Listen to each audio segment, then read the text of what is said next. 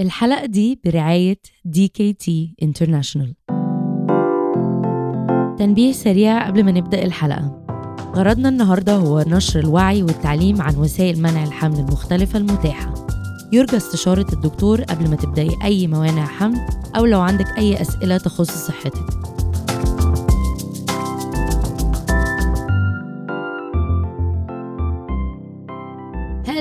هلو أهلاً بيكم في البودكاست الرسمي لماذر بينج، المنصة الرائدة في التوعية والتعليم عن الصحة الإنجابية والجنسية في الشرق الأوسط. أنا نور إمام، مؤسسة منصة ماذر بينج. أنا دولة ومدربة صحة إنجابية وجنسية. النهاردة هنتكلم عن موضوع أنا شخصياً بتسأل فيه كتير جداً جداً جداً، إذا كان في الكلاسز أو على إنستغرام أو على تيك توك، وهي إيه هي وسائل منع الحمل المختلفة أو إيه أنسب واحدة ليا. أول حاجة، أنا مش هعرف أقولك أنسب وسيلة منع حمل ليكي، عشان كل ست مختلفة، كل راجل مختلف، كل زوج وزوجة مختلفين، فما فيش one size fits all كله ماشي وخلاص. لازم قبل ما هتبدأي أي حاجة، أي وسيلة من وسائل منع الحمل، لازم تستشيري الدكتور، أو أنت لازم تستشير الدكتور، لازم تستشيروا الدكتور مع بعض قبل ما تختاروا أنهي واحدة مناسبة ليكوا، لأنه فعلا كل وسيلة مختلفة، كل ست مختلفة، وكل راجل مختلف. خلينا الأول نفهم أو نرجع لورا قوي، نفهم إيه هي وسائل منع الحمل أو عايزة أقول الكاتيجوريز بتاعتها المختلفة، وبتعمل إيه عشان تمنع الحمل، وبعد كده نخش بقى واحدة واحدة في كل التفاصيل بقى، دي بتعمل إيه ودي بتعمل إيه وإزاي والكلام ده كله، وفعاليتها قد إيه، وكل الكلام الجميل ده. أول حاجة، إحنا عندنا شقين. عندنا أول جزء هي وسائل منع الحمل الهرمونية، ووسائل منع الحمل الغير هرمونية. قبل ما نبدأ نشرح عن وسائل منع الحمل أصلا، لازم إن احنا نفهم الأول إنه معظم وسائل أو موانع الحمل المتاحة للسيدات، فهو مفيش موانع حمل مختلفة للرجالة أو حاجات تمنع إنتاج الحيوانات المنوية أو منع حركة الحيوانات المنوية بشكل منتشر، بس دي ممكن تكون حلقة بقى بعد كده. فخلينا نفهم الأول هي الدورة الشهرية عند الست بتشتغل إزاي سريعا كده، عشان أعرف أشرح لكم وسائل منع الحمل الهرمونية بتشتغل إزاي. أول حاجة، إحنا عارفين إن الدورة الشهرية هي دورة، هي مش بيريد، بس البيريد دي بداية الدورة الشهرية الجديدة. أنا كنت شخصيا بفتكر دايما طول عمري إن البيريد دي آخر الدورة، لأ، هي بداية الدورة. الست بيجي لها البيريد، بعد فترة بيحصل إباضة. الإباضة دي بتحصل منين؟ بتحصل من المبايض، يمين وشمال كده تحت عظمة الحوض بتاعتك سنة كده، في عندك المبيض اليمين والشمال، موصول بقنوات الفالوب أو الفالوبيان تيوبز، وقنوات الفالوب دي موصولة بالرحم اللي هو عامل شكله زي الكمترية كده، بصة لقدام. آخر الكمترية في عنق الرحم، وبعد كده المهبل، وبعد كده فتحة المهبل، وبس كده، وبعد كده منطقة الفرج. تمام؟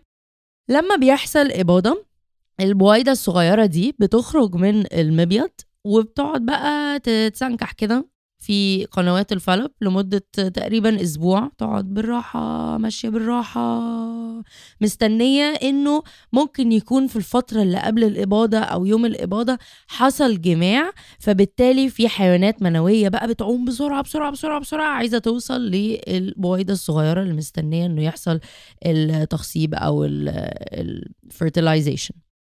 بعدها البويضة دي يا إما بيحصل الفيرتيلايزيشن أو تخصيب، الحيوان المنوي بيقابل البويضة، بيخترقها، وبيبدأ الامبريو أو الجنين بقى يبدأ يتكون ويتحرك ويقوم غارز نفسه في جدار الرحم. وكده كده على مدار الدورة الشهرية الإستروجين عندنا بيتخن جدار الرحم من جوه، وعلى أساس إنها يبقى الرحم نفسه مؤهل إنه يحصل الغرز اللي أنا لسه قايلة عنه ده. فلو ما حصلش الحمل ده، جدار الرحم ده بينزل على شكل البيريد، أو هو ده بقى بيبقى دم البيريد اللي احنا بنشوفه أو الحيض. تمام؟ وبالنسبة بقى لحلقتنا النهاردة كده، احنا فهمنا الدورة الشهرية شغالة ازاي. خلينا بقى نتكلم عن موانع الحمل. في برضو شقين من موانع الحمل الهرمونية. أول شق هي وسيلة منع الحمل الهرمونية اللي بيكون فيها نوعين من الهرمونات، الأستروجين والبروجستين. الأستروجين والبروجستيرون دول أصلا هرمونات إحنا بننتجها في جسمنا كستات أثناء الدورة الشهرية، فلما إحنا بناخدها من برا بتمنع الإباضة وبتخلي فيه زي طبقة مخاطية على عنق الرحم، بتقفل بيها عنق الرحم عشان تصعب وصول الحيوانات المنوية للرحم أو قنوات الفالوب، فبتعمل زي قفل كده بتقفل. وآخر حاجة بتمنع إنه جدار الرحم يتخن، زي ما أنا برضو كنت لسه شارحة إنه لازم الجدار يتخن عشان يعرف أصلا الجنين الصغير اللي بيتكون أو الأمبريو ده يغرز نفسه جوه عشان يبدأ يتكون ويبقى بيبي. فمنع الحمل اللي هو بيتكون من الأستروجين والبروجستين ده بيمنع الأوفيوليشن، بيمنع الإباضة، بيخلي فيه الميوكس بلاج أو الطبقة المخاطية، وبيخلي جدار الرحم يفضل رفيع. النوع التاني بيكون بروجستين بس، ده برضو بيعمل الطبقة المخاطية وبيخلي جدار الرحم ما يعرفش يتخن على مدار الدورة، وده اللي بيخليه انه يمنع الحمل. فمهم قوي ان احنا نبقى فاهمين نقطة انه انا ما بيجيليش دورة شهرية او ما ينفعش يبقى عندي menstrual cycle، دورة الحيض بتاعتنا، من غير ما يكون في ovulation او إباضة. فده معناها ان انا حتى لو اخدت حبوب منع الحمل وشفت الدم اللي بينزل بعد ال21 حباية اللي بتتاخد دي، ده مش المنسترول بلاد بتاعك او ده مش الحيض بتاعك، ده بيكون حاجة تانية اسمها الويثدرول بليد، او بيكون زي نزيف بينزل نتيجة انسحاب الهرمونات في ال7 ايام اللي ما بتاخديش فيها الحبوب، ولكن هي مش بيريد. ف دي مشكلة صغيرة بنقابلها كتير، انه بيكون في خلل في الشرح شوية من قبل برضو ساعات احيانا الدكاترة، انه ممكن يقولولك خديها عشان تنظم لك الدورة، بس هي في الحقيقة اصلا بتمنعك من انه يحصل اباضة عندك.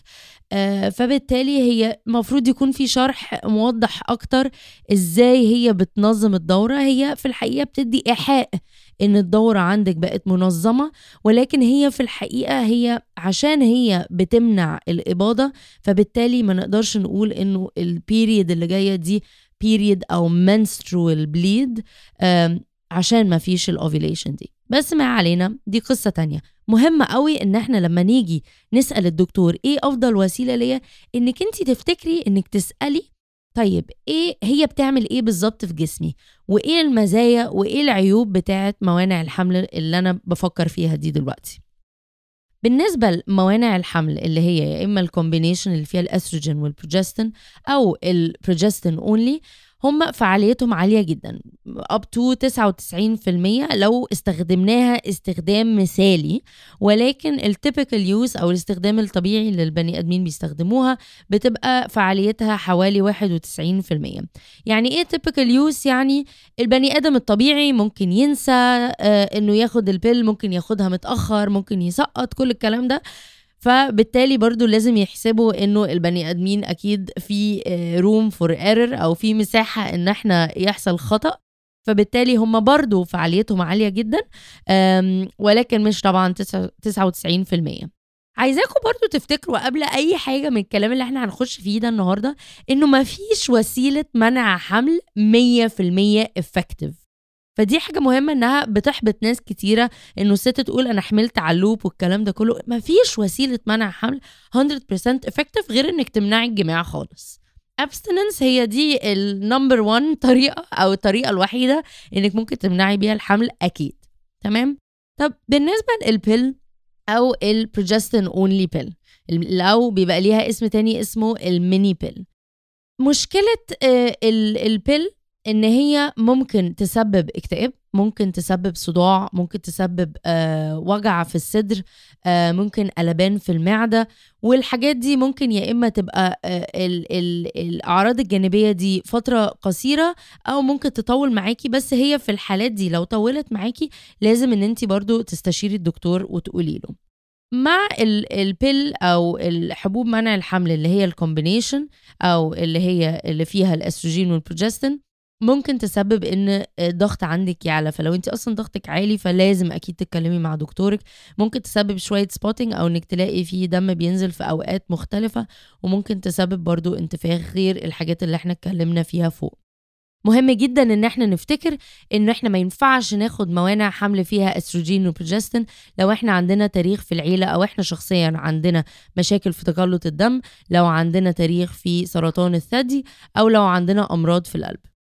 ولكن وسائل منع الحمل الهرمونية مربوطة بتقليل نسب حدوث سرطان المبايض وسرطان جدار الرحم أو الاندوميتريال كانسر، ولكن برضو مربوطة بنسب أعلى في حدوث سرطان الثدي، سرطان عنق الرحم، وسرطان الكبد. أدينا كده اتكلمنا عن حبوب منع الحمل. تعالوا نشوف ايه الحاجات اللي فاضله في موانع الحمل الهرمونيه. عندنا الحقنه ومانع الحمل المزروع، الاتنين بيحتووا على هرمون البروجستين. دول بيكونوا بنسبه 94-99% فعالين، هم اوبشن كويس جدا برضو للناس اللي هي عايزه مانع حمل يبقى طويل المدى ومش محتاجه ان انت تفتكري تاخديه كل يوم. ولكن برضو معروف ان هم ليهم شوية اعراض جانبية ممكن ما تكونش لطيفة قوي بالنسبة لشوية ستات.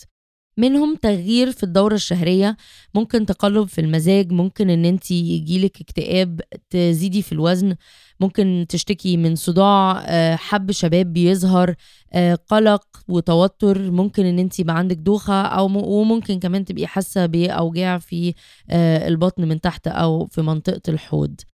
ده مش معناها انه الاعراض الجانبيه دي هتحصل لك اكيد، ولكن مهم ان احنا نبقى عارفين الحاجات دي قبل ما نبدا اي حاجه جديده او ندخل اي حاجه جديده في جسمنا.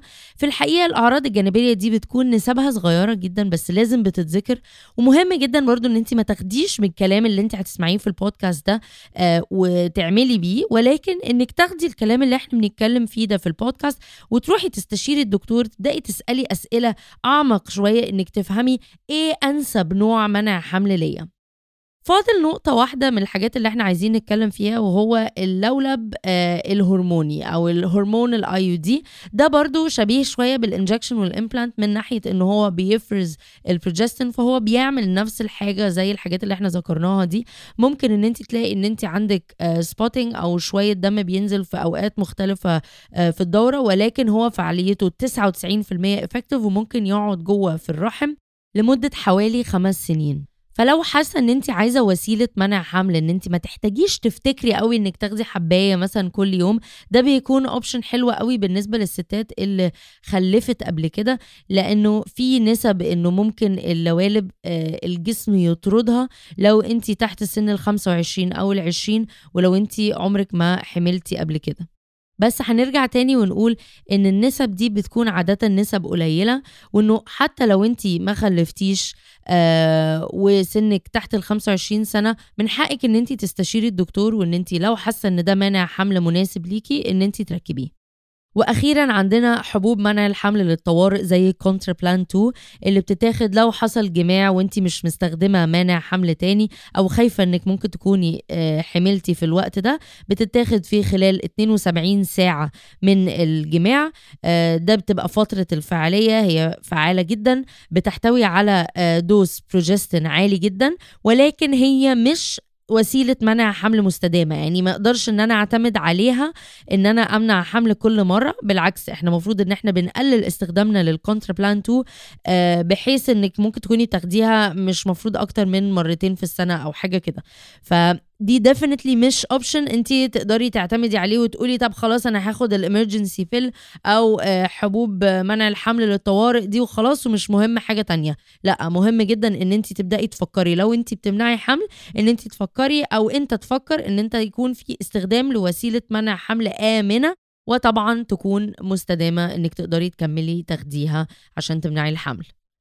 فبما اننا اتكلمنا عن موانع الحمل الهرمونية، خلينا نخش شوية في ايه الاوبشنز المش هرمونية او النون هرمونال ميثودز.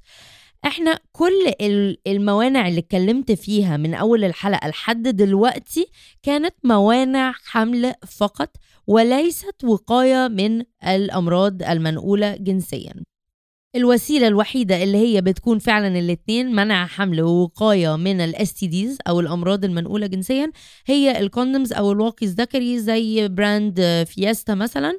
هم بيكونوا بنسبة 98% فعالة مع البيرفكت يوز يعني الاستخدام المثالي، ولكن up to 82% effective مع التيبيكال يوز. تيبيكال يوز بمعنى ان انت نسيت تلبسه، تهورته وقررتوا ان انتوا مش هتستعملوه، اتخرم، استخدمتوه مع مزلق مش اساسه ميه يعني اويل بيست فيه زيت زي بقى البيبي اويل وزيت الجوز الهند والحاجات دي كلها حاجات بتدوب الليتكس بتاع الكوندوم او الواقي الذكري، وطبعا بتسبب انه ممكن يتخرم منك. برضو مهم ان انت قبل ما تشتري مقاس للواقي الذكري ان انت تشوف تقيس مقاس القضيب عشان تشتري المقاس الصح ليك، عشان خاطر ما تجيبش حاجة ضيقة قوي ممكن انها تتقطع، او تجيب حاجة واسعة قوي ممكن تتزحلق منك. لو عملت جوجل سيرش للموضوع ده هتلاقي فعلا الرسمة بتقولك لو قست من كذا لكذا يبقى انت مقاس كذا، لو قست من كذا كذا يبقى انت مقاس كذا.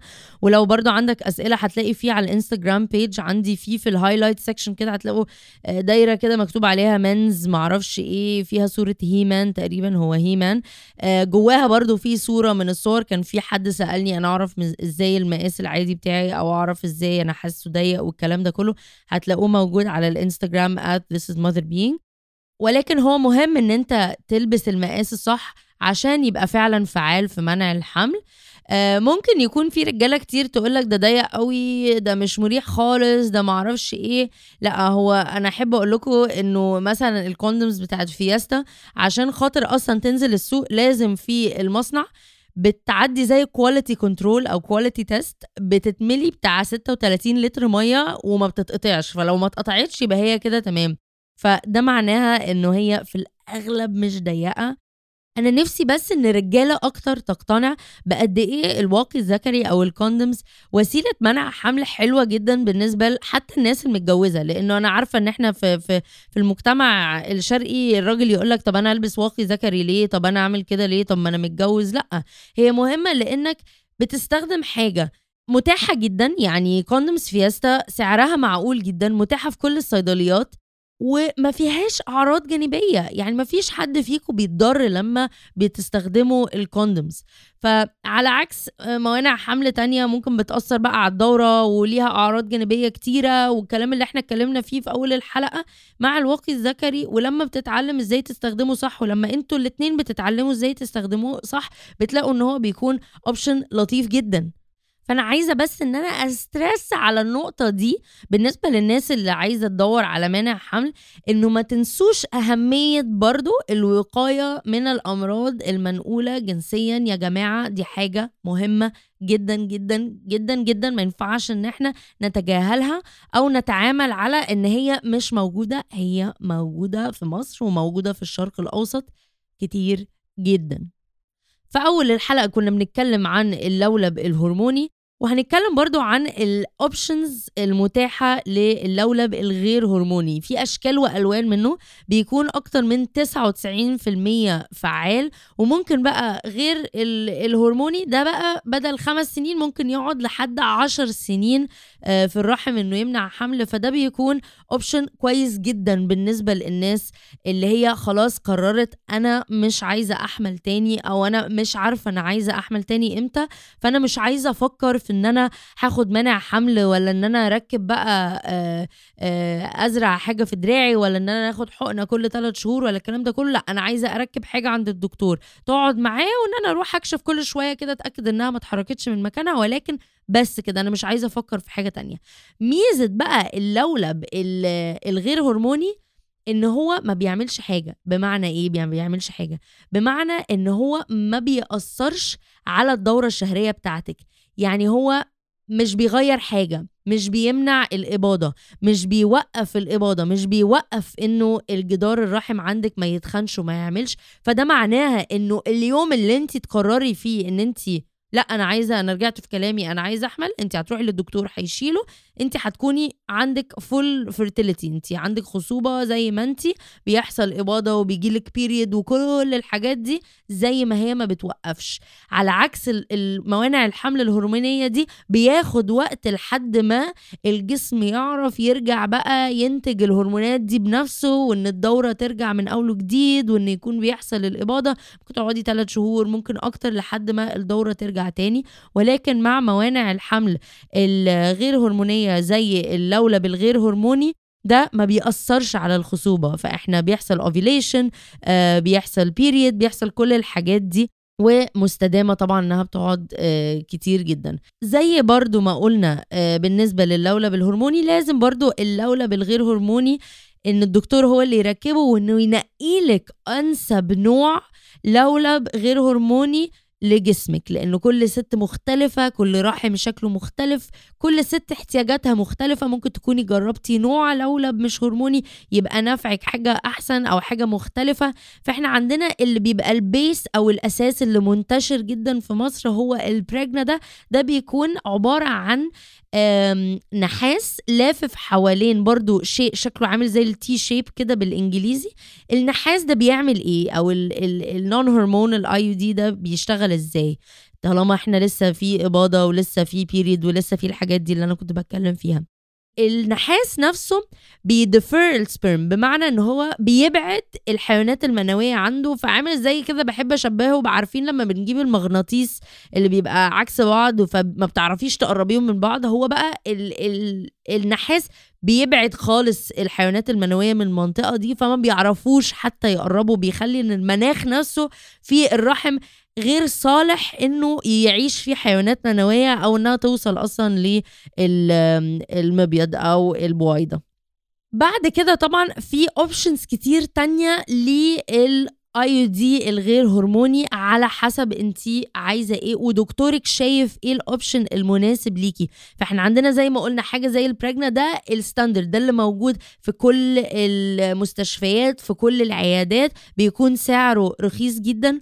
وبعد كده بيبقى عندنا حاجات options فيها sophistication شوية أكتر، ممكن يكون إن الجزء الفوقاني بتاع الأيودي أو بتاع اللولب فيه زي سنان كده عشان خاطر تثبت أكتر في الرحم وما تتزحلقش ما تتطردش، فيها مقاسات مختلفة. وبعد كده طبعا في على حسب السعر على حسب البرايس رينج، في حاجات بتكون جواها أصلا في فضة، وأغلى حاجة بتكون حاجة اسمها الجولتي، ده بيكون من جوه في ذهب، وده بيكون اكتر حاجة مناسبة لجسم الست، فبتكون الاعراض الجانبية زي الدم والكرامبينج او الامغاص، وحالات الطرد من الجسم زي ما قلنا في الايجكشن، عشان في الاول في الاخر ده يعني شيء بيتحط جوه جسمك، جسمك عارف ان دي فورين بودي او يعني شيء مش تبعنا، فالجسم بيحاول انه يطرده. فطبعا كل ما علينا في الفئة بتاعة اللولب الغير هرموني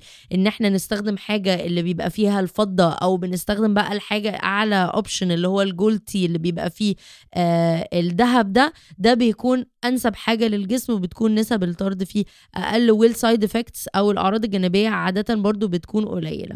ولكن برضو مهم ان احنا نعرف انه كل ست مختلفة، كل جسم مختلف، فممكن ان احنا نكسبكت انك بعد ما هتركبي حاجة زي دي ممكن تلاقي انك تقعدي اول 3 شهور لحد اقصى حاجه 6 شهور، ان انت لما بيجيلك بقى البيريد بيكون الدم كتير، البيريد نفسها بتقعد مده طويله، وبيكون عندك طبعا امغاص واوجاع اكتر من العادي. ولكن مع الوقت لما جسمك بيتعود بتقل خالص وما بتحسيش بيها خالص. ومن الاختيارات برضو اللي متاحة بالنسبة لك لو انت عايزة تمنعي حمل بس مش عايزة تاخدي هرمونات، او ما تقدريش تاخدي هرمونات بس برضو مش جاهزة انك تدخلي لولب في الرحم، ممكن تستخدمي حاجة زي اللبوس المهبلي زي النو جرافيدا ده، او اللي هي بتبقى سبرمسايتس. اللبوس المهبلي ده عبارة عن المادة الفاعلة بتاعته اسمها نانوكسينول 9، دي بتعمل ايه؟ دي بيزيكلي بتموت الحيوانات المنوية، بتكويها بتفورها. فاللبوسة دي بتحطيها في المهبل قبل الجماع بشوية صغيرين, ممكن انها تسبب رغاوي او تلاقي انها بيحصل تدفق كده شوية منها لما بتبدأ اللبوسة دي تدوب, ولكن هي اوبشن لطيف ان انت تستخدميه او يبقى عندك في البيت لو حصل ان نسيتوا مثلا واقي ذكري او مش عايزين تستخدموا الواقي الذكري, عايزين تستخدموا حاجة تانية, ممكن تستخدميها. ولكن هي برضو مش احسن حاجة ان انت تستخدميها لو انت عايزة تمنعي حمل لمدة طويلة. ممكن انها تسبب شوية التهابات, احساس بالحرقان او وجع, يا اما عندك يا اما عند شريكك, وده ممكن برضو بيدينا ايحاء انه في حساسية ما تجاه النانوكسينول 9 ده. النو جرافيدا بتكون بنسبة 72% فعالة لمنع الحمل, فهي اوبشن مش وحش, بس ممكن نخليه فعال اكتر كمان لو احنا هنستخدمه مع واقي ذكري او هنعمل معاه حاجة زي البول اوت ميثود, او ان الراجل ينسحب من المهبل قبل ما يقذف. واخيرا طبعا عندنا طريقه وعي الخصوبه او الفيرتيليتي اويرنس ميثود اللي انا شخصيا بدرسها في البيريدز ماسترينج يور سايكل كلاس او كورس التوعيه عن الدوره الشهريه. دي بتكون طريقه لازم نتعلمها من حد متخصص في طريقه وعي الخصوبه, لان هي بتستخدم ان احنا نشوف العلامات اللي الجسم بيوريها لنا, زي نقيس حراره جسمنا او البيزل بودي تمبريتشر كل يوم الصبح نشوف, لانه حراره الجسم البيزل بودي تمبريتشر او اللي هي الحراره بتاعتك وانتي في حاله الريستنج او ان انتي يعني بيزيكلي نايمه, بتعلى شويه بعد فتره الاباضه. فانا لو بتابع نفسي يوم ورا التاني ورا التالت, شهر ورا التاني ورا التالت, هبدا الاحظ اشوف ان انا جسمي بيكون في رينج درجه حراره كذا قبل الاباضه وبيعلى في الرينج ده باقي الدوره بتاعتي. تاني حاجه بنبص على المخاط اللي بينزل من عنق الرحم اللي بيبقى شبه كده البرابير كده, معلش انا اسفه على اللفظ يعني, بس هو بيبقى مزفلت كده وشفاف ومطاطي جدا. ده برضو بيدينا ايحاء ان احنا قربنا على فتره الاباضه او يوم الاباضه, فده برضو بيساعدنا ان احنا نحدد لو احنا في نافذه الخصوبه بتاعتنا ولا لا. وفاينالي بنعمل كشف على عنق الرحم, بنبص بندخل ايدينا في المهبل نشوف عنق الرحم, هل هو بنبص على 3 حاجات. بنبص على العلو بتاعه, لان عنق الرحم بيتحرك داخل المهبل على حسب احنا فين في الدوره, فكل ما بقى انا في فتره مش خصبه يعني ما قربتش من نافذه الخصوبه, ما قربتش من فتره الاباضه, عندي بيكون عنق الرحم واطي, ولما بخش نافذه الخصوبه ببقى قريبه من يوم الاباضه بلاقي انه ممكن عنق الرحم عندي بيعلى. بعرف ازاي؟ ببدا اقارن, اشوف والله انا بدخل عقله صباع, بدخل 3 عقل بدخل 3 عقل عشان اوصل لعنق الرحم. تاني حاجه بنشوف هل عنق الرحم, عشان هو بيبقى عامل شكله زي الدونت كده له فتحه, هل الفتحه مقفوله خالص ولا بدات توسع شويه, لان هي بتبدا توسع كل ما الجسم بيقرب من الاباضه. فده برضو لما بتعمليها مده طويله بتعرفي, بتبداي تحسي انا عارفه ان هو ده كده يعتبر مفتوح بالنسبه لي اكتر عنق الرحم, لا ده كده مقفول اكتر بالنسبه لي عنق الرحم. واخيرا بنشوف التكستشر بتاعه او هو احساسه ايه, ملمسه ايه. عنق الرحم بيتغير, بمعنى انه برضو لما بكون في فتره مش خصبه بيبقى عنق الرحم عامل زي مناخيرك كده من قدام كده, هو انا ماسكه دلوقتي مناخيري وانا بشرح لكم. وبعد كده لما بيبدا الجسم يتحرك لنافذه الخصوبه بيبدا يتحول ويطرى, بيبقى زي دقنك. واخر حاجه خالص لما بيبقى قريب من فتره الاباضه بيبقى سوفت, عامل زي شفايفك كده, هو انا ماسكه شفتي اكيد انتوا سامعين, بيبقى سوفت زي الشفه. ويعني اي انكورج ان انتوا برضو امسكوا شفايفكم ومناخيركم وحسوا بالفرق ما بينهم. ولما بنعمل كل ده مع الوقت, لازم نقعد شهور بتعملي الموضوع ده, بتبدأي تفهمي جسمك اكتر, بتبدأي تتعلمي جسمك اكتر. ولكن الصراحه برضو رغم ان انا مثلا بستخدمها, بس يعني هي مفروض ان هي بنسبة 99%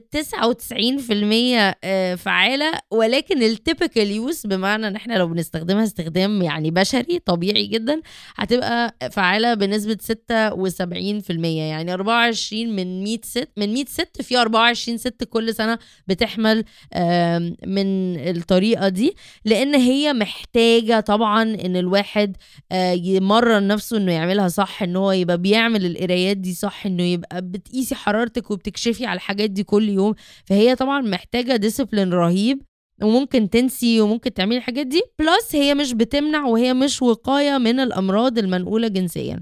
فأجان ده بيدينا بس فكرة ان احنا كل اللي احنا بنتكلم فيه ده، كل الأوبشنز اللي متاحة دي فعلا بتقول لنا انه كل ست وكل زوج وزوجة احتياجاتهم مختلفة. ممكن بالنسبة لحد بالنسبة لها لأ أنا عايز أخد طريقة أو وسيلة هرمونية لأن أنا أصلا مش عايز أشوف البيريد بتاعتي تاني. ممكن حد تاني يبقى بيقول لأ والله أنا مش عايز أخد حاجة هرمونية، أنا عايز أشوف حاجة مستدامة أعرف أستعملها لمدة طويلة وما تأثرش على الهرمونات في جسمي، فأنا مش هعمل ده.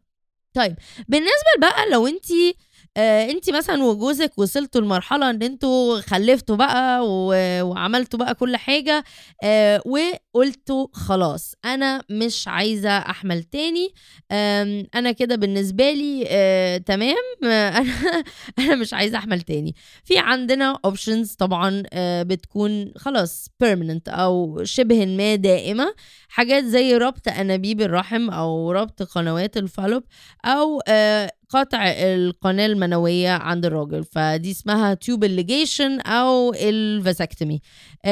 الاتنين very effective طبعا بنسبة 99% effective ان هم يمنعوا الحمل. بنعمل فيهم ايه؟ بالنسبة للستات ممكن العملية بتكون invasive او يعني فيها تدخل طبي اكتر، انك بتروحي المستشفى ولازم تخشي اوضه العمليات وممكن تاخدي بنج كلي او بنج نصفي، وبيستخدموا المنظار ان هم بيدخلوا المنظار، ويا اما بيحطوا زي بتوعتين بلاستيك او معرفش بقى حديد حاجة كده انه يعملوا بلوك يعني يقفلوا القنوات الفالب بحيث انه لما يحصل إباضة البويضة ما تعرفش توصل للرحم أو يعني تتحرك أصلا، فبالتالي ما الحيوانات المنوية ما تقدرش توصل لها، أو بيقطعوها خالص بيقصوا قنوات الفالب.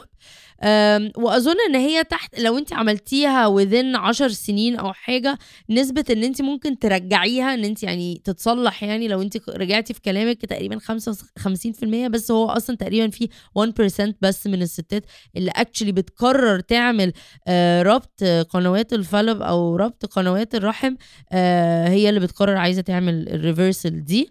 بس هي طبعا احسن وقت انها تتعمل ان هي تتعمل على طول بعد ما البيريد بتاعتك بتبدا، عشان يبقى اكيد مفيش بويضه سرحه بقى في حته ما بعد بقى ما تعملي العمليه يحصل جماع وتكون البويضه موجوده تلاقي نفسك برضو حملتي. طبعا بالنسبه لحاجه زي التيوب الليجيشن او العمليه الربط القنوات الفالب، هي فيها ريسك زي اي عمليه ان انت ممكن يحصل انفكشن، التهابات، ممكن يحصل شويه نزيف، ممكن لو حصل حمل يبقى اكتوبيك بريجنسي بمعنى انه الامبريو او البويضه اللي حصل لها تخصيب دي بتبدا تتكون بره الرحم، فممكن اكتر مكان بيبقى كومن انها تتكون بيبقى في قنوات الفالب. طبعا دي بتكون خطر جدا وبتبقى محتاجه انه يحصل عمليه اجهاض على طول، لان هي لو كبرت زياده ممكن تسبب مشاكل بالنسبه للام.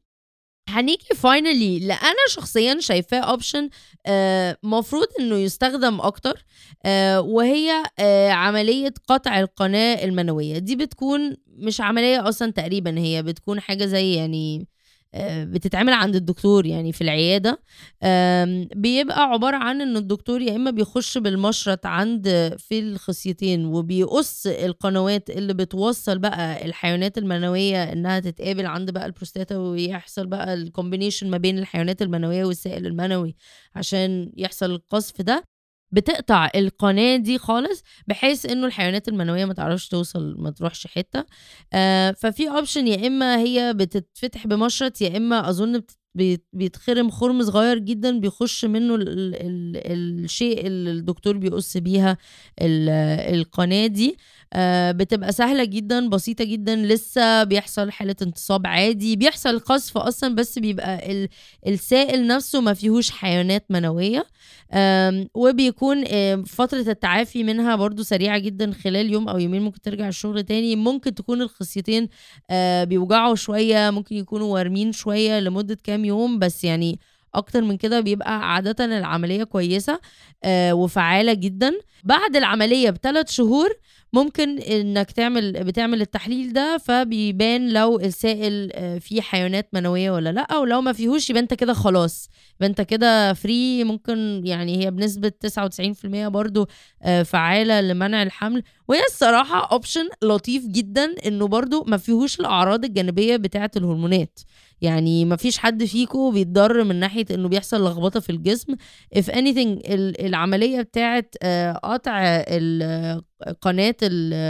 القناة المنوية بتكون اوبشن كويس، ان هي مش بتأثر عليك من ناحية الأداء خالص، مش بتأثر عليك من ناحية رغبتك أصلا الجنسية. انت بيحصل لسه قصف، بيحصل كل الحاجات دي، بس ما بيبقاش فيها السايد افكتس الكتيرة اللي الوسائل الهرمونية ممكن تسببها. ولكن مع بالذات وسائل منع الحمل اللي هي بقى دائمة البيرمننت، زي التيوب الليجيشن والفاسكتومي دي، ده قرار ما يتخدش بسهولة. يعني ما اقدرش ان انا اقرر اعمل الفاسكتومي او اعمل التيوب الليجيشن دي عند الست او عند الراجل وانا مذبذبة وحاسة ان انا احتمال ممكن اكون عايزة احمل في يوم من لا. يعني انت لازم انتوا الاتنين تبقوا عارفين انه نسبة النجاح بقى بتاع ان احنا نرجع العملية دي مش هايل، مش كتير قوي كده، فبالتالي ما تخطريش او انت ما تخطرش بان انت ممكن ترجع في كلامك. فدي اوبشن حلو بالنسبه للراجل والست اللي متجوزين بقالهم كتير، خلاص انت خلفت وجوزت عيالك ولا ايا كان، دخلوا الجامعه ولا اي حاجه من الحاجات دي، وعارفين ان احنا نو واي نخلف تاني، احنا مش عايزين نخلف تاني، ومش عايزين ناخد هرمونات، ومش عايزين ندخل حاجه في جسمنا، مش عايزين نعمل الكلام ده كله، بس احنا خلصنا. فده ساعتها بيكون الصراحه اوبشن لطيف جدا، وانا الصراحه حاساه اوبشن نسوي كده. يعني ان الراجل يعمل عملية زي دي حاجة حلوة قوي الصراحة. يعني احترم الراجل اللي يعمل الفاسكتومي عشان خاطر يعني مراته في الاغلب حملت وخلفت 2 أو 3 مرات وولدت ولادة يا اما قيصرية يا اما مهبلية، والست يعني اتبهدلت ورضعت وعملت، يعني هي ضيعت، يعني قضت مثلا ممكن 6 سنين في حياتها بتعمل الحاجات دي كلها. فحاسه ان هي جست شهامه، جست رجوله قوي، ان الراجل يجي بقى في اخر المشوار يقول انا اللي هعمل العمليه دي، عشان خلاص كفايه كده عليكي، مش محتاجه ان انت تعملي اي حاجه من الحاجات دي، احنا خلاص كبرنا، خلاص احنا مش عايزين نخلف تاني، خليني انا بقى اخد المسؤوليه في الجزئيه دي.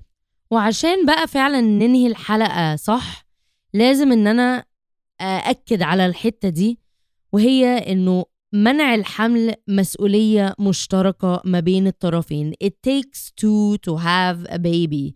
It takes two to get pregnant. يعني احنا محتاجين 2 راجل وست عشان يحصل حمل. الست مش هي بس اللي بتحمل لوحدها، فبالتالي ان احنا لازم الراجل والست يكونوا مدركين انه لازم يكون في شراكة كمان ومسؤولية مشتركة when it comes to المنع الحمل. فبمعنى لو انت مع زوجتك شايف ان هي مش مرتاحة للأوبشنز الهرمونية، ابدأ انت اتكلم معاها وشوف ايه اللي انا ممكن اعمله ان انا اساعدك. ممكن يبقى الواقي الذكري ده احسن اوبشن ليكوا انتوا الاتنين، اللي ما فيهوش ضرر ليكوا انتوا الاتنين، فده اللي انتوا تختاروه ان دي تبقى وسيله منع حمل ليكوا. ممكن اي اوبشن تاني، ممكن ان هي والله مش عايزه تاخد وسيله هرمونيه وهي لسه صغيره شويه على ان هي تركب اللولب المش هرموني، فبالتالي ممكن تستخدم كل فين وفين اللبوس المهبلي النو جرافيدا، فبالتالي انت ممكن يا اما تستخدم معاه كمان عشان نزود الفعاليه بتاعته، ان انت تستخدم معاه واقي ذكري، او ان انت تعمل بول اوت، بمعنى ان انت تنسحب من المهبل قبل القصف. في اوبشنز كتير، بس المهم ان الزوج والزوجه يبقوا بيتكلموا مع بعض وبيتعاملوا مع بعض، انه الحمل مش للست بس على فكره. يعني الحمل ووجود بيبي ولا وجود الحمل ده حاجة ما بينكوا انتوا الاتنين، لازم ان انتوا الاثنين تتكلموا مع بعض، لازم ان انت تسمح لها ان يبقى في مساحه ليها ان هي تتكلم معاك وتعبر وتقول لك والله انا جربت ده وتعبت جدا منه، والله انا جربت حبوب منع الحمل، والله انا جربت معرفش ايه ومش حباها قوي كده. وتبدأ انت تشاركها كمان ان تشوفوا ايه انسب حل ليكوا انتوا الاتنين. وبرضو ما ننساش ان رغم كل موانع الحمل اللي احنا اتكلمنا فيها النهاردة دي، مفيش مانع حمل احسن من التاني، مفيش مانع حمل انسب حاجة لكل الناس. كل بني آدم، كل ست وكل راجل وكل زوج وزوجة، احتياجاتهم مختلفة، أجسامهم مختلفة، حالتهم الشخصية والصحية مختلفة. فلازم أرجوكم قبل ما تفكروا في أي حاجة من الحاجات دي تستشيري دكتور النساء والتوليد بتاعك أو تستشير دكتورك وتشوفوا إيه مانع الحمل المناسب ليكم. وأتمنى إن الحلقة دي تكون كانت مفيدة بالنسبة لكم، إن انتوا تعلمتوا حاجة جديدة الأسبوع ده. ما تنسوش ان انتوا تعملوا ريت وريفيو على ابل بودكاست عشان نوصل لاكبر عدد من المستمعين ممكن. ممكن كمان تعملوا شير على السوشيال ميديا بلاتفورمز وتعملوا تاج ل @thisismotherbeing على انستغرام او على تيك توك @motherbeing. واشوفكم ان شاء الله الاسبوع الجاي ونتعلم حاجة جديدة مع بعض.